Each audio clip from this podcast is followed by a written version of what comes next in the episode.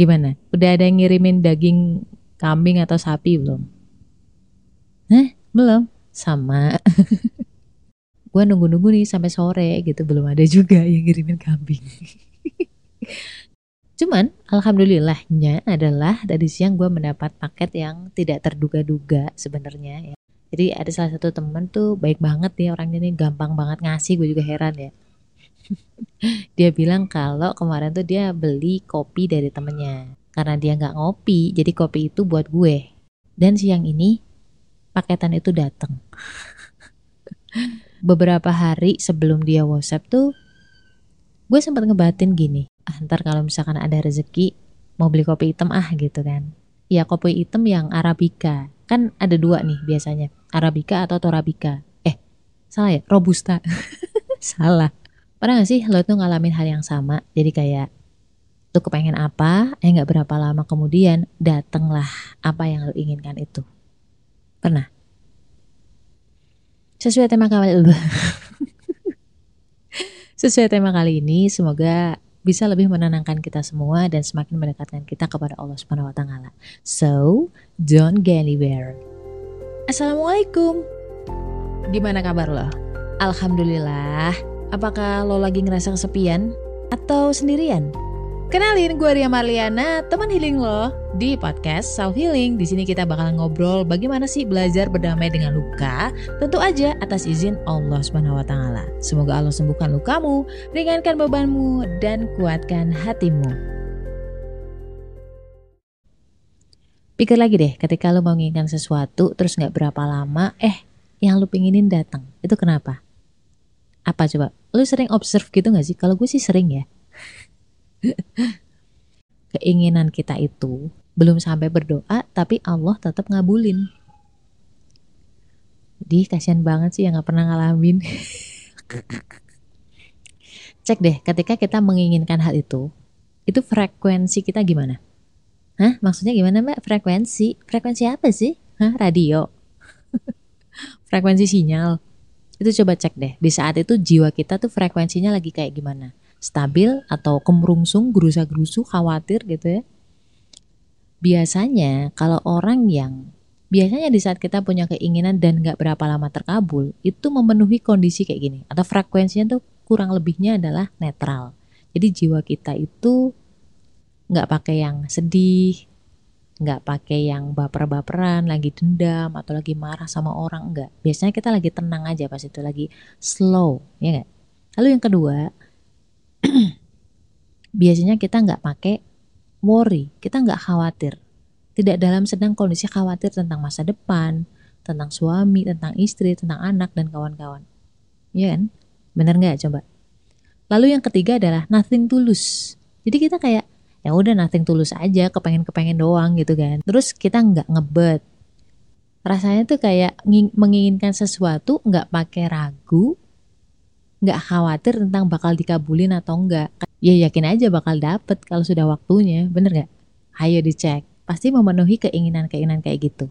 Pas kita berdoa atau berkeinginan itu rasanya ringan. Dan gak berapa lama eh datang tuh yang kita inginkan itu nggak cuma barang loh. Kadang-kadang kalau misalkan kita lagi kangen sama orang nih kayak duh kok kangennya sama si X? Tiba-tiba dia lewat. Atau tiba-tiba dia WhatsApp. Apakah itu kebetulan? Personally gue nggak pernah percaya tentang kebetulan. Kenapa? Karena semua itu berjalan atas izin Allah. Tidak mungkin sesuatu itu berjalan dengan sendirinya. Jadi gue nggak pernah percaya dengan adanya kebetulan. Qadarullah lah. Itu pasti atas kehendak Allah dituntun sama Allah intinya adalah ketika kita uh, menginginkan sesuatu dan itu datang dari hati banget dalam kondisi jiwa yang stabil yang gak worry tentang pengabulannya itu insya Allah tuh cepet dikabulin. Kan kata Rasul barang siapa yang jujur dengan keinginannya maka Allah akan wujudkan keinginannya. Apakah karena keinginan kita itu remeh sehingga gampang atau cepat terkabul? Hmm, menurut gua enggak bukan masalah remeh atau nggak remehnya ya, tapi tadi karena jiwa kita itu tenang dengan keinginan yang remeh-temeh itu. Beda lah misalkan kita menginginkan, aduh ya Allah pengen Pajero gitu. aduh ya Allah pengen mobil. Kan kayak akal kita bakal bias ya. Jadi akal kita membuat kita ragu kayak nggak mungkin ah apa sih nih gitu nggak mungkin terkabul deh. Ini kan beda kalau kita menginginkannya adalah kopi. Ya sesuatu yang mudah sebenarnya dicapai. Jadi kita nggak ragu. Kan gue sering share ya, baik di podcast atau di story IG, IG, Instagram gue. Kunci solusi atau doa terkabul itu adalah ketenangan jiwa.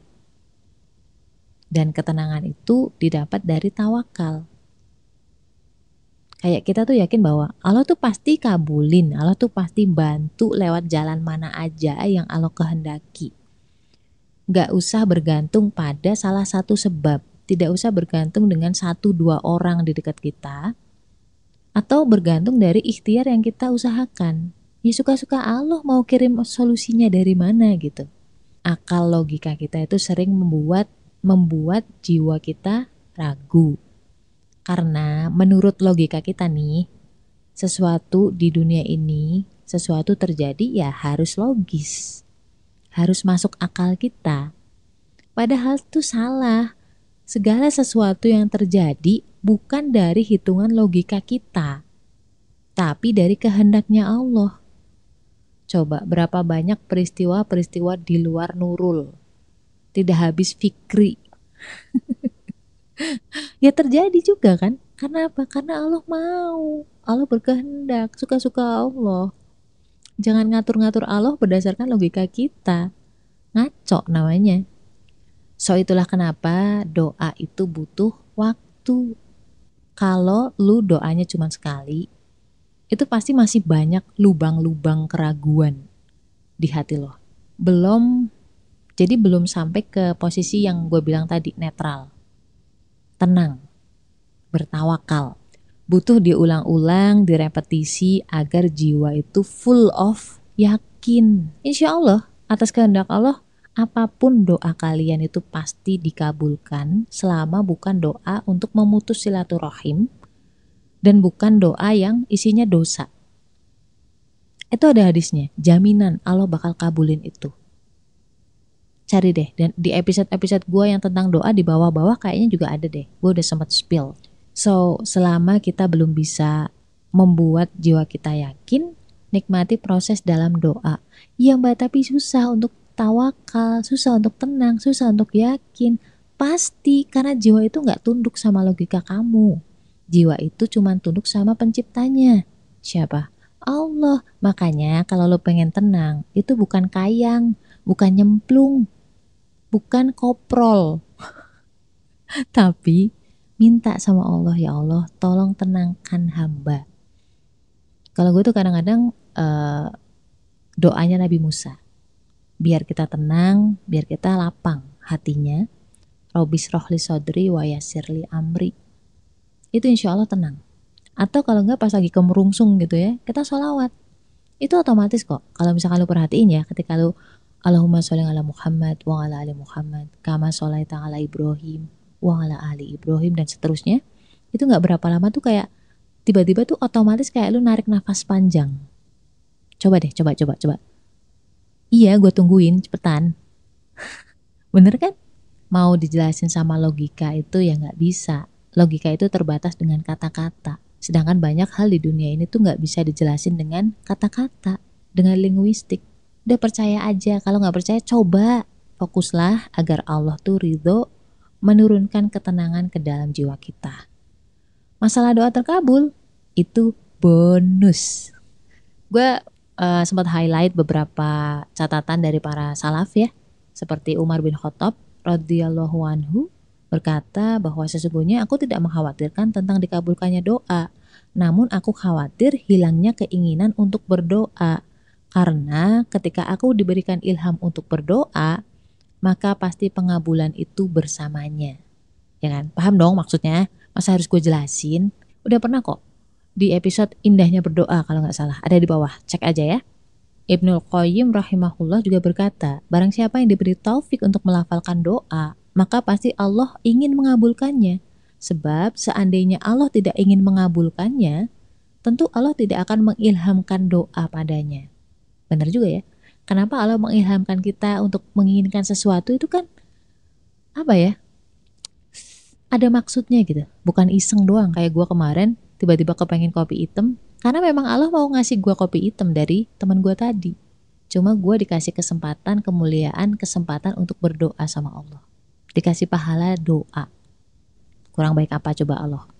Dan perkataan Imam Syafi'i ini yang agak inline dengan episode kita kali ini yaitu apakah engkau mengejek dan meremehkan doa? Engkau tidak tahu apa yang bisa dilakukan oleh doa.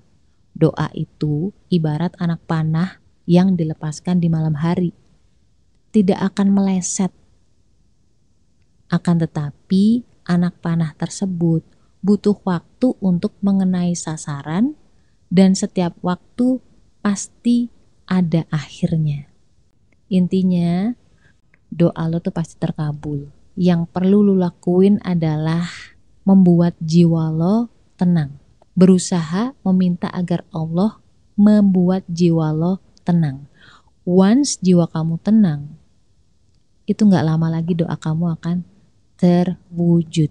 Trust me. Gue udah sering share kisah-kisah gue dan kalau misalkan lu jeli ya, oke okay, jeli drink.